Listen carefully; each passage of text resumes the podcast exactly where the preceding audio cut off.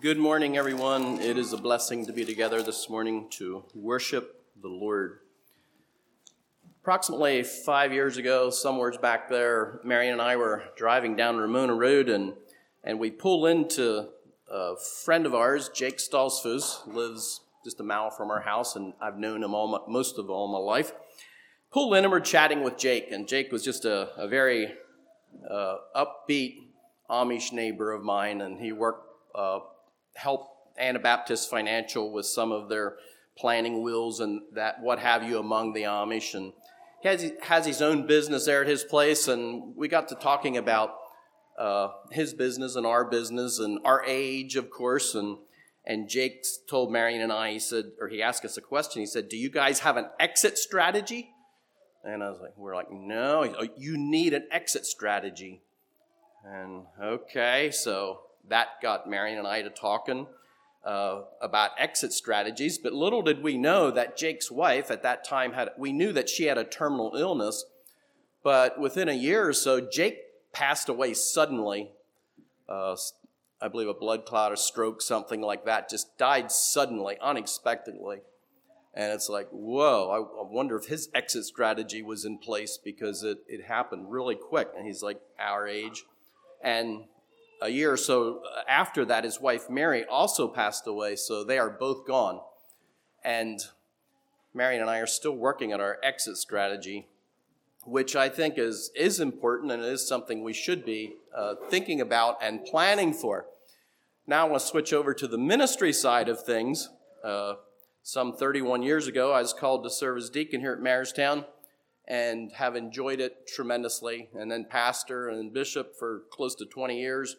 And it's been, there's no congregation I would rather serve other than Myerstown. It's been a blessing and, and we've enjoyed it tremendously. Anyways, we're, we're talking about an exit strategy here also. And uh, Keystone recommends that by the time you're 65, you should either have in place plans for an ordination or, or be already resigned, one or the other, retired, might be a good word. So I started working on an exit uh, on an exit strategy, and I took it to the last September. Talked uh, with the district ministry about it, and they gave their blessing. And a few months ago, I took it to Keystone Bishop Committee, and they gave their blessing. And so I just want to share preliminary plans with you all. And it's not happening tomorrow, but it's in the near future, sort of. And so I want you all to have time to think about it and pray about it.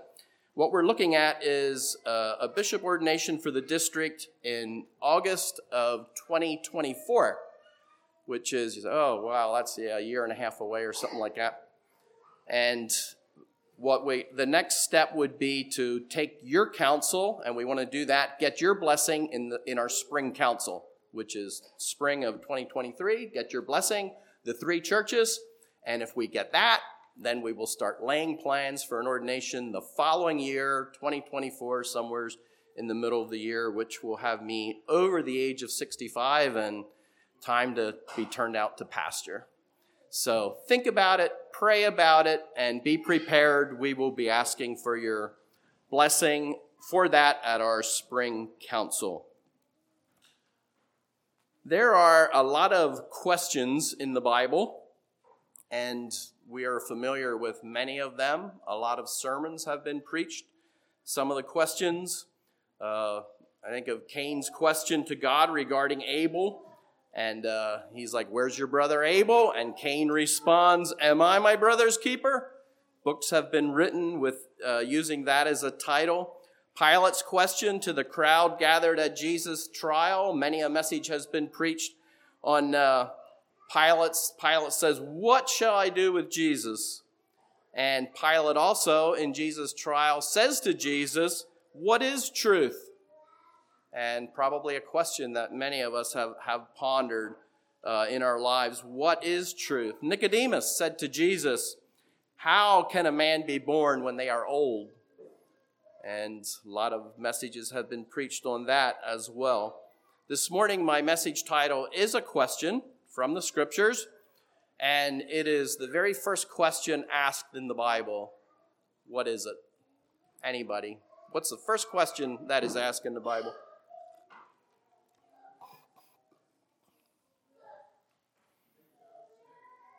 Excuse me? Very close. Yea, hath God said. Yea, hath God said. And it's who? It's Satan. Uh, Satan's question to Eve. Yea, hath God said. What's the second question in the Bible? We're on a roll. What's the second question asked?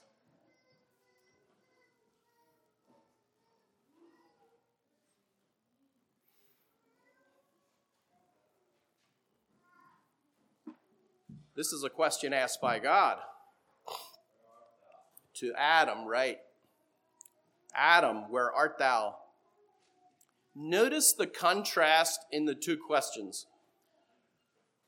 Satan comes to Eve and he says, Yea, hath God said, he's, he's uh, interfering, if you will, or sowing seeds of doubt in, uh, in Eve's mind about what God has, has told her, and he's, uh, he's doing what Satan does.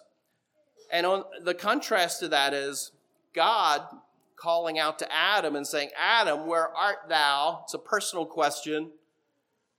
And God was concerned about the spiritual condition of Adam. He knew where he was physically, but he was very concerned. And he was concerned, he, he knew what had transpired, but he was concerned about where Adam was, and he's asking, he's, he's asking about his, his personal relationship with the Lord. Where are you? And he was already thinking ultimately about a plan of restoration for Adam. And he was, he was in, in a sense, holding Adam accountable.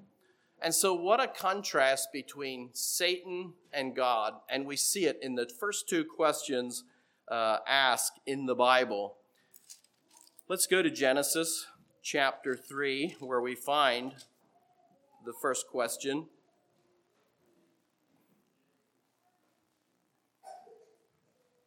And as you're turning there, I might add that, you know, we, we have this, uh, or at least I do, I think most of us do, when we meet somebody, we have this common greeting, and it's like, uh, Hi, Ray, how are you?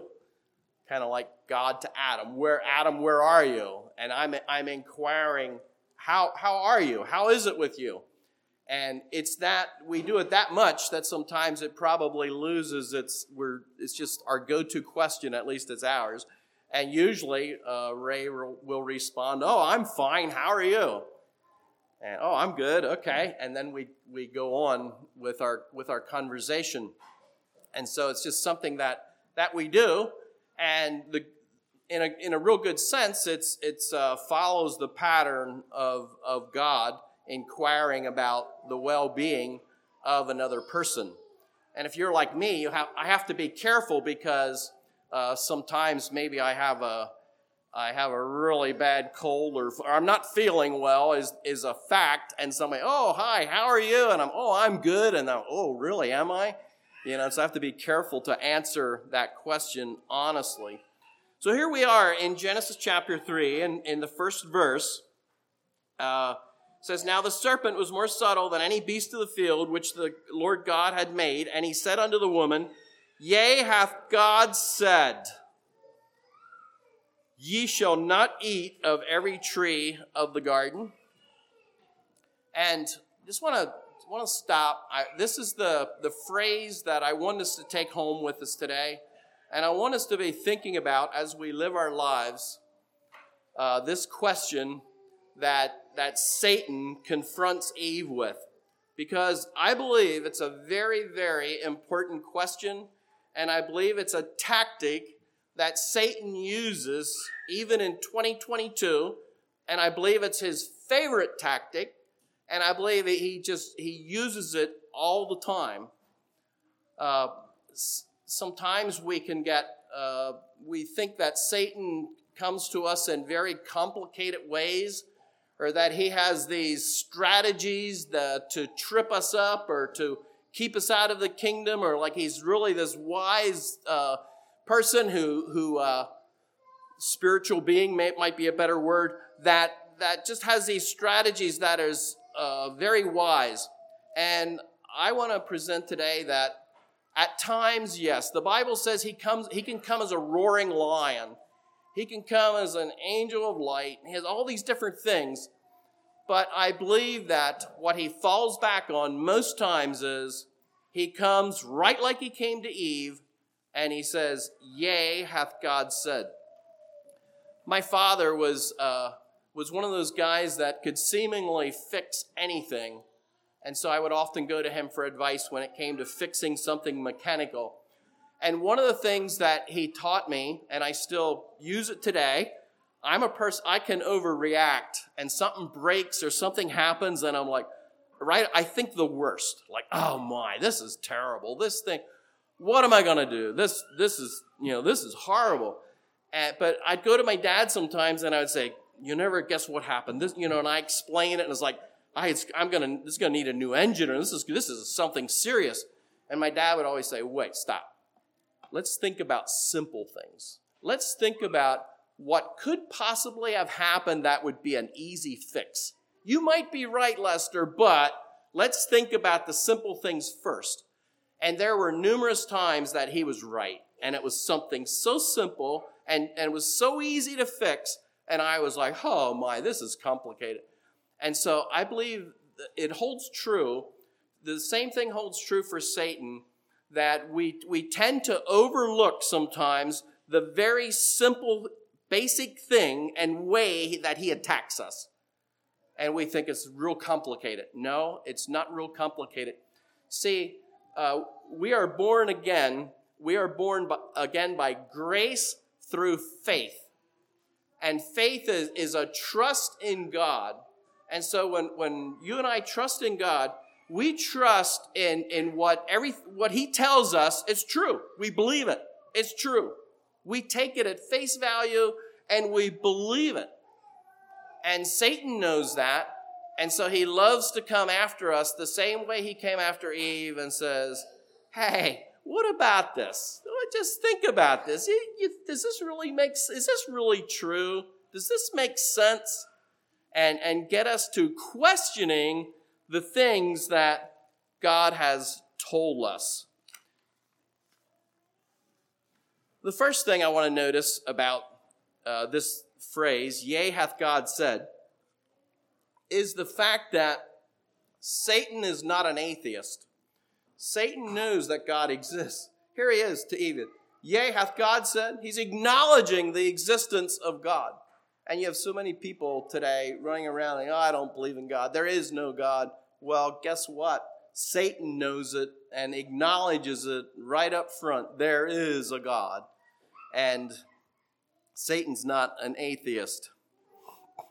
The other thing I want us to notice and think about is that who says something makes a huge difference. And, and Satan goes after Eve right away and says, Did God say this? We all know, and you've probably heard me say this already, but I think it, it illustrates it so well when we have when you have children and maybe the oldest sibling comes and says, you hear the oldest sibling going to her, her younger siblings or his younger siblings and saying, we gotta go pull weeds in the garden. And one of the siblings says, who said?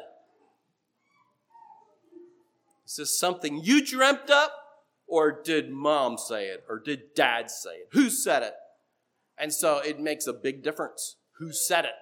Makes a huge difference and Satan goes after Eve, and, and in the same way that, did God really say? Did God really say this? Here we have in, in this verse, in chapter 3 of Genesis, in the first verse, we have one of the most difficult as well as one of the most important narratives in the whole Bible, in my estimation. If you look back at the last verse in chapter 2, it says, and they were both naked, the man and his wife, and were not ashamed. Here we have a picture of perfection. We, we can't, we can't even, at least I can't even imagine this level of perfection. Adam and Eve were made in perfection, and there they are. The scripture says they're naked and not ashamed. We can't imagine that today in a fallen world. Can't grasp it, how that would be. And in the very next verse in the scripture, here comes Satan and he attacks Eve with a question, Yea, hath God said. And, and Satan, uh, don't doubt it for a moment, Satan was setting out to destroy this perfection that Adam and Eve were enjoying in the Garden of Eden. He's going to destroy it, is his intent. And his method of doing it is coming to Eve and saying, Yea, hath God said? What did this scene look like? Uh, according to Genesis 3:14, when the serpent was cursed, the Lord said unto the serpent, "Because thou hast done this, thou art cursed above all cattle and above every beast of the field. Upon thy belly shalt thou go." So most people believe that the serpent was standing erect when when the serpent was talking to Eve, and I they're probably right. Can't prove it, but it would seem that way because the serpent was cursed to crawl on its belly after that. But maybe the more important question is did Eve know who she was corresponding with, who she was communicating with? Did she know? Did she know it was Satan? Satan didn't come to her with horns on his head and and uh, and looking like sometimes we see pictures of the devil. Uh, you know, my I, my thinking is that if he would have come to her like that, she would have immediately recognized him and said, "Yes, God really did say, I'm not, you know, I don't not not interested in communicating with you." But no, Satan comes in the form of a serpent who she's used to seeing in the garden, a very common uh, one of the creatures, animals in the garden, and and speaks through this serpent. And so, in a sense, he's disguised. And she's like, uh, not thinking clearly that this is not really the serpent, that somebody is speaking through the serpent. And so, is it possible that in 2022, Satan reaches out to communicate to me and to you through other people, through neighbors, siblings, parents, school teachers, pastors, college professors, uh, doctors, physicians, uh, politicians. Is it possible? Well, I believe if Satan, if Satan uh, did speak through a serpent, I believe he can also speak through other people. And it can be a kind of a scary thing. It's like, wow, how do we, how can we be aware of what's really happening? Well, actually, it's, it's pretty easy to detect if the voice that you're hearing is questioning the truth of what God has told you, we better be on high alert that this could very easily be Satan speaking through another person. Yea, hath God said. Any question that opposes uh, God is, and, and the truth of what he said is, is something we should be very, very careful of, of dealing with. I believe in, in the last 7,000 years, Satan's tactics have really not changed, and so often he uses this method sowing seeds of doubt in the authority of God. Proverbs 9:10 says this. It says the fear of the Lord is the beginning of wisdom. And if you look at the word fear, it means primarily it means reverence, but then it also means a dreadful fear.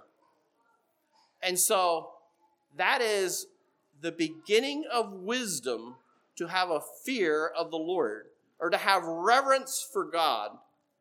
And if you want to if you want to have reverence for somebody, it's important that we we believe them and we have a relationship with them where we can trust and, and believe them. And that is exactly what God desires from us, is for us to believe Him and trust Him with our whole hearts.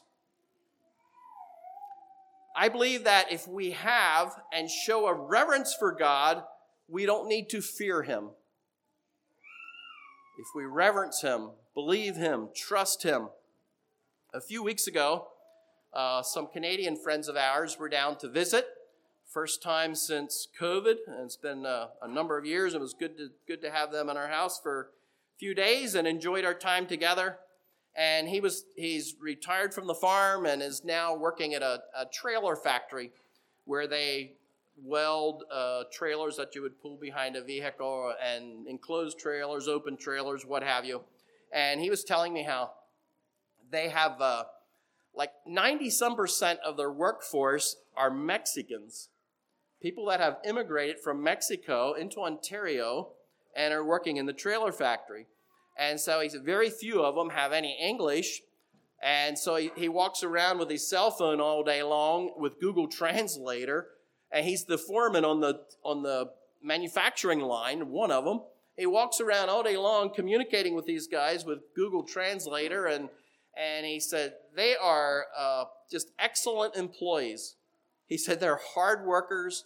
They love to work. They love their jobs. He said it's uh, one of the most amazing things is that he said they get uh, the biggest one of the biggest problems I have is if one of the lines is busy and I give some of the guys more hours because we need to get something done, the rest of them are jealous. They want to work more too. It's like, why can't I get more hours? I want to work more. Can I work in that line? Can they they just want to work? And of course a lot of the money is, is sent back to, to relatives in in Mexico. He said that uh, one of the one of the things, the other thing that happens is they show him such respect. He said they're like, I'm not just Larry, I'm Mr. Larry. Everything's Mr. Larry, Mr. Larry this, Mr. Larry that. And he said every once in a while, one of them will make a mistake, and they come to me, and they're like terrified, and they're just so they're just distraught. They're all worked up, and I'm like, what's wrong? I'm messed up, messed up, you know. And he said, and so I, I'm like, oh, this is no big deal. I, and he said, I, I have to deal with the fact that they are so afraid that they're going to lose their job, that they're just all tore up. And I'm like, no, we're human. We all make mistakes. It's okay. We learn. We go on. You know, oh, oh thank you, thank you. They don't want to lose their job. They're so. Uh, anyways, my I, I, I say that story to illustrate the respect that they have for their boss and the company and their job, there's no need to be fearful. Larry's like, I want these guys. I don't want, I don't, I'm not, they're great employees. I want them. They're hard workers and yeah, they make mistakes sometimes, but, but the respect is, is incredible. And so it works the same way. When you and I respect God, there's no need to fear him because of, of our respect for him. One of the, one of the ways that, that we show respect for God is that when the voices come and, and Satan comes and says, Yea, hath God said, yes, God did say. God said. It's true. God really did say. In, in chapter 3 and verse 1, we have Satan specifically asking Eve about this one restriction. He says, Yea, hath God said, Ye shall not eat of every tree of the garden. He goes after uh, not all the not all the things they could do, but the one thing they weren't supposed to do. And Eve responds in verses two and three. She she has a little addition to the to what God had told them. And the woman said unto the serpent in verse two, Ye may eat of the fruit of the trees of the garden, but of the fruit of the tree which is in the midst of the garden, God hath said, Ye shall not eat of it, neither shall ye touch it, lest ye die. Well, Scripture does not say that, that God uh, told Adam that he should not touch it. Uh, and so it seems like that is, is a little bit of an addition there uh, by Eve. But then in verses 4 and 5, Satan sets the trap and he does it with a half truth. Some of it's true, some of it's not true. Uh, and the serpent said unto the woman, Ye shall not surely die, for God doth know that in the day ye eat thereof, then your eyes shall be opened, and ye shall be as gods, knowing good and evil. Oh my.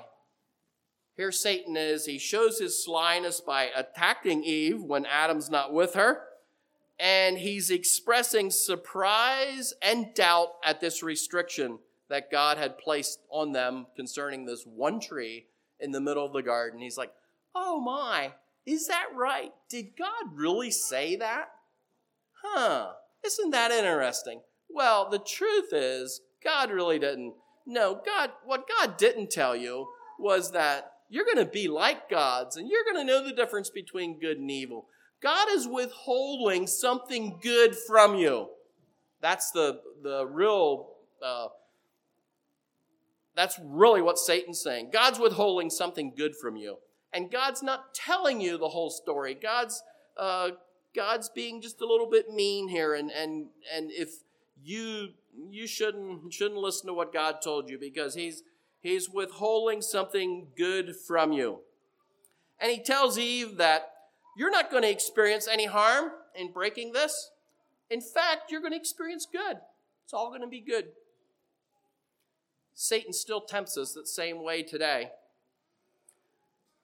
Satan tells us uh, the things that everything that God tells us in the scriptures. Satan comes and he says, "Yea, hath God said?"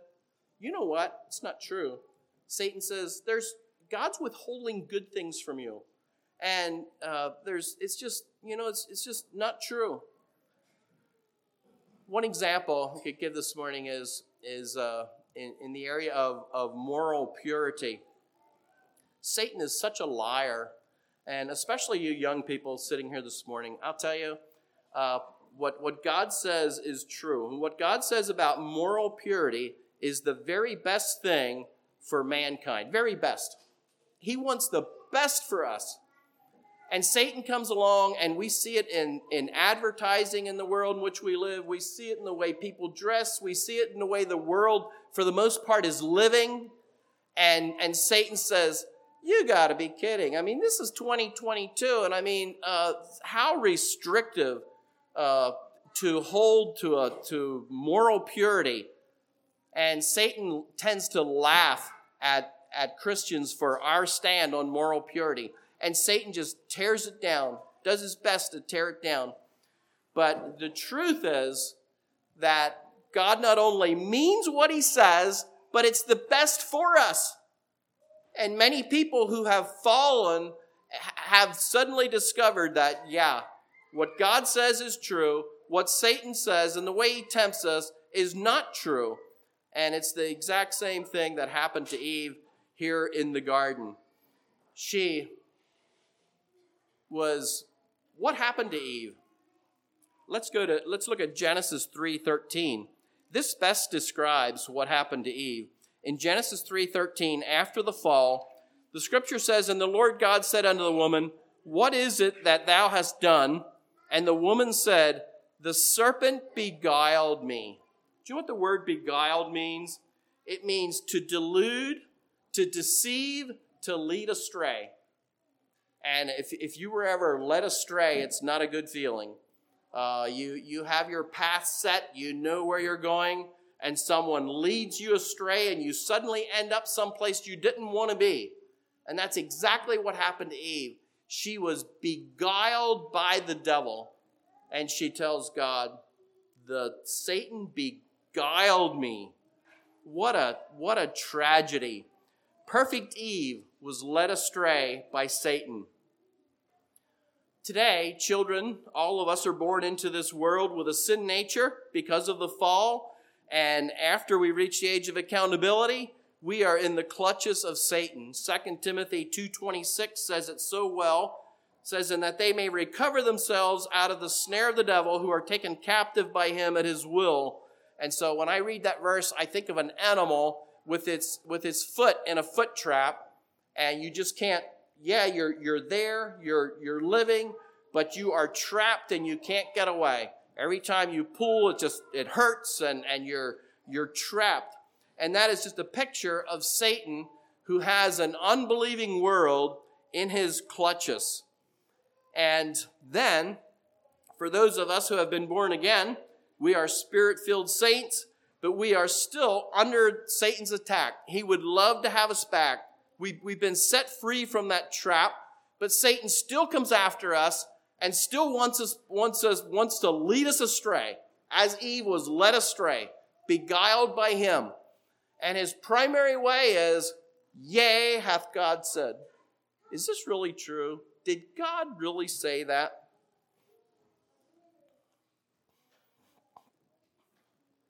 In his question to, to Eve, Satan mixes a little half truths in there and makes, him, makes Eve think that God's withholding something good for her. And today, I believe it, it often involves, uh, in a very similar way, involves lies. Lies. It involves half truths. It involves human reasoning.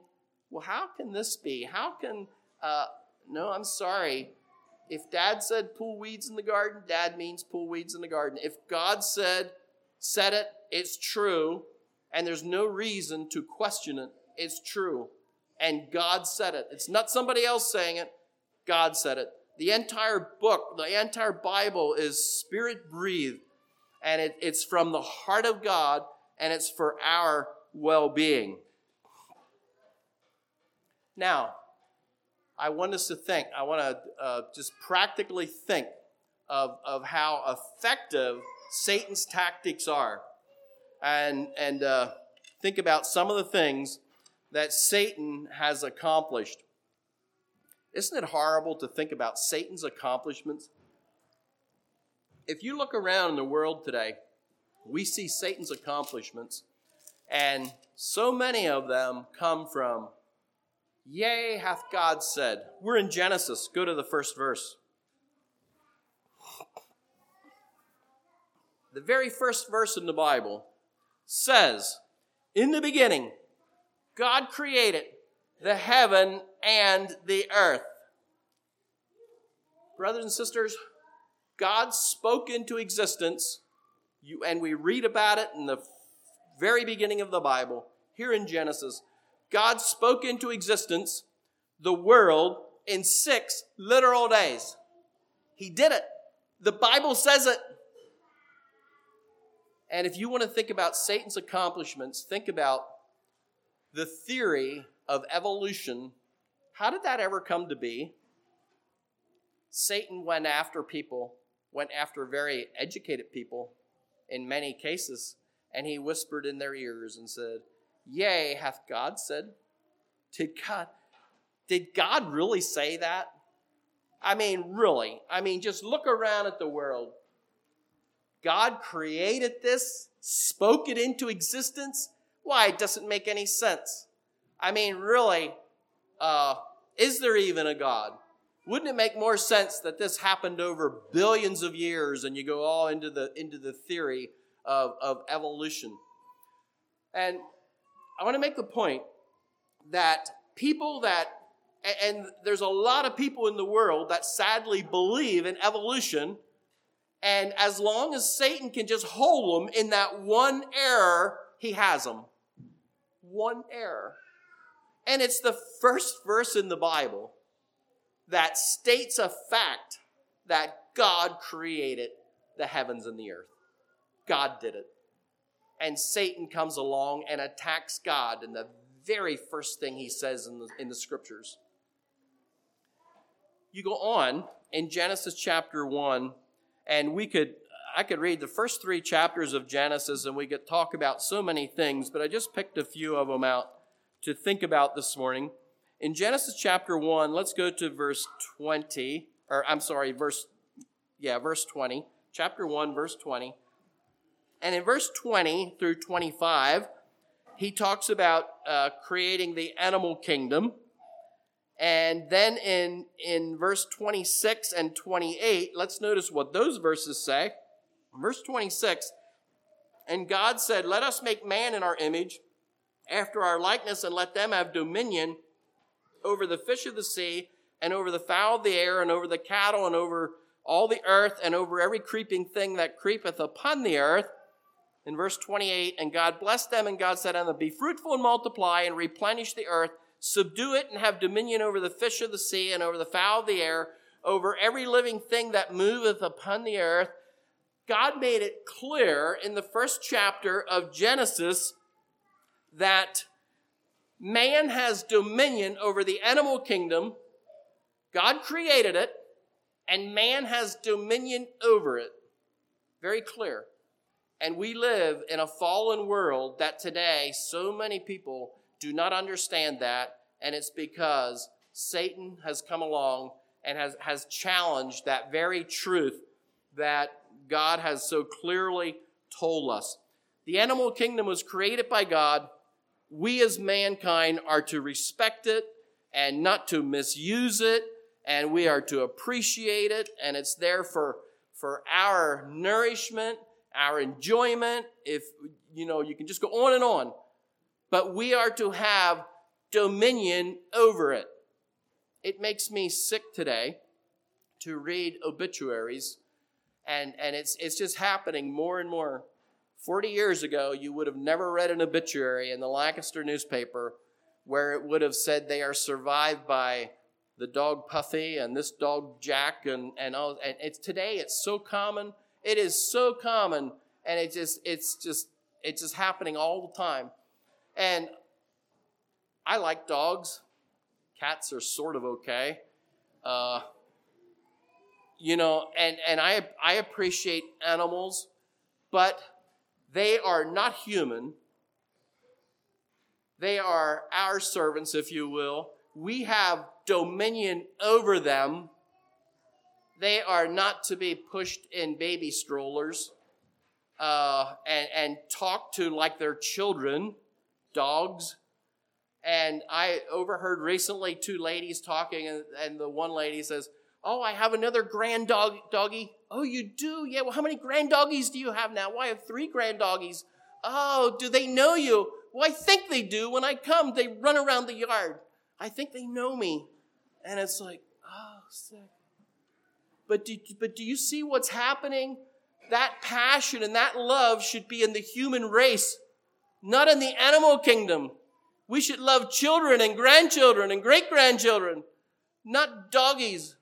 And, and so it's, it's not what God said. God said that we are to have dominion over the animal kingdom. I believe Satan takes a special delight today when he sees what's happening. And I believe he just delights in that and says, Boy, did I mess these people up. They believed it. Another one we find in Genesis chapter 1 in, in verse 26, which I already read, is that we are made in the image of God. We, you and I, will live forever. We are eternal. We will live forever. The Bible's very clear on that, and you go read further in the Bible, and it's very clear that there are two destinies. Makes that very clear. Genesis 2, verse 7 makes it very clear that we are a living soul. Which brings me to the sanctity of life. Life begins at conception. And today, Satan comes along and he says, Yea, hath God really said that human life is sanctified? Isn't this, isn't this, uh, this child and that you've, you've conceived and you're carrying a baby, isn't that an inconvenience to you? Why not abort it? And, and, and the, uh, the human might say, well, I, life is, is sanctified. Life, no, Satan says, God's withholding something from you. God's not telling you everything. You could abort this child, and then you read horror stories of women who have had abortions and how the trauma that they deal with. And, and it's, it's not God's way. It's not what God said, but it's a way that Satan comes today and, and tempts humans and says, Yea, yea, hath God said. Another one we find in Genesis chapter 1, in verse 27, where the scripture says, So God created man in his own image. In the image of God created he him. Male and female created he them. It leaves no room uh, in this verse for all the, the variations of things we see today. Today we see homosexuality, lesbianism, and all kinds of, of gender confusion. None of it is sanctified by God. None of it. God hath said, I made a male and female. It's simple. We can easily understand that. It's not hard to understand. That's the way God made us. And Satan comes along. Oh, really? Well, suppose, but suppose you're a, a guy and you feel like a girl. I mean, you must be a girl because you feel like a girl, or you're a girl and you, you feel like a boy. I mean, really, the closest we ever got to this when I was a child was we, we would sometimes call girls, some girls, tomboys uh, because they like to climb trees, then you were suddenly a tomboy. But that this has gone to a whole new level today where there's just gender confusion. People are so mixed up, and it is a tactic from Satan Satan is coming and he's saying to people, Yea, hath God said? I mean, really. And, and enter, enter into with a lot of human reasoning and, and, uh, tr- and try and figure this out and figure that out. And, and well, you could, so you're a guy, you can change into a girl, or you're a girl, you can change into a guy, or you can have uh, polygamous relationships, and it just goes on and on. But the truth is that God has said, He has spoken, and it's very clear absolutely clear. And there's no, no reason whatsoever to question it. And when, when any voice says to I, Yea, hath God said? Yes, he has said. He said, it says it right here. And it's crystal clear. And there's no reason to doubt it.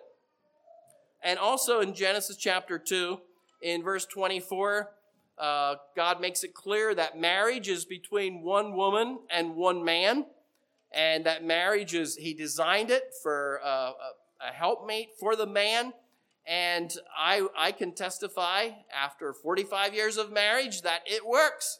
It works. It really works. And it's god's plan. It's what he intends and it works. And there is nothing better absolutely nothing. Divorce is not an answer. It is not god's will. It's not in god's plan. And scripture bears it out.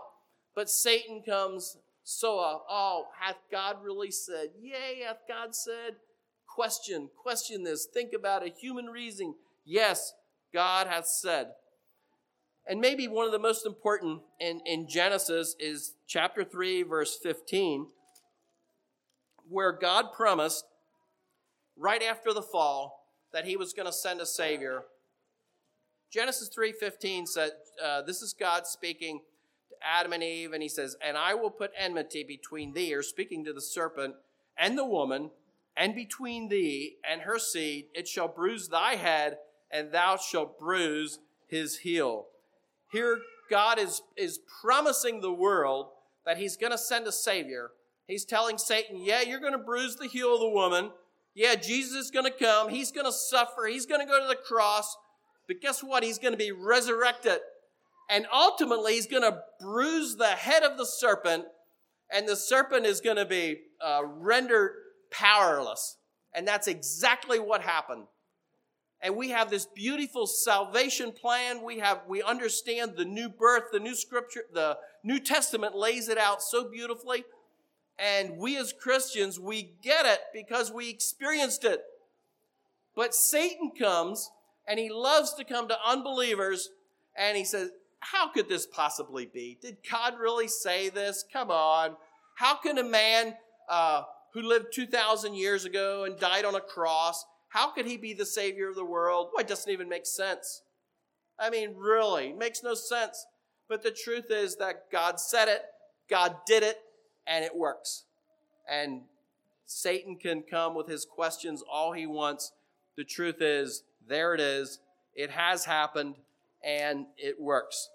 So Satan is a defeated fool, and his primary goal is to get back at God who threw him out of heaven, who, who uh, cast him down, and Satan is just this defeated fool who just wants to, to get back at God. Sometimes he comes as a roaring lion, but more often than not, he comes masked as another person somebody, we're, we're not thinking Satan, but brothers and sisters, when the question comes, when the, when the question is, hath God said, it's not from God, because God did say. In Proverbs chapter 6 and verse 16 and 17 and 18 and 19, it says, These six things does the Lord hate. Yea, seven are an abomination unto him a proud look, that's what's that's where Satan started with. That's what got him thrown out of heaven, pride, a lying tongue. He comes to Eve, lying. Hands that shed innocent blood. Eve said, He led me astray. I was beguiled by Satan. A heart that deviseth wicked imaginations, feet that be swift in running to mischief, and a false witness that speaketh lies, and he that soweth discord among brethren. Brothers and sisters, those of us who are born again, there is no sweeter relationship that we have than our relationship with the Lord Jesus. And it is based on trust. We were born again because we trusted in Him. We put our faith and trust in Him. And Satan is a deceiver of the brethren, and he's a liar, and he's a thief, and he comes, he comes after us, and he just whispers in our ear, Hath God said? Yea, hath God said? And he wants to communicate, he wants to dialogue with us. He wants to say, Well, God did say, Well, and then start a conversation.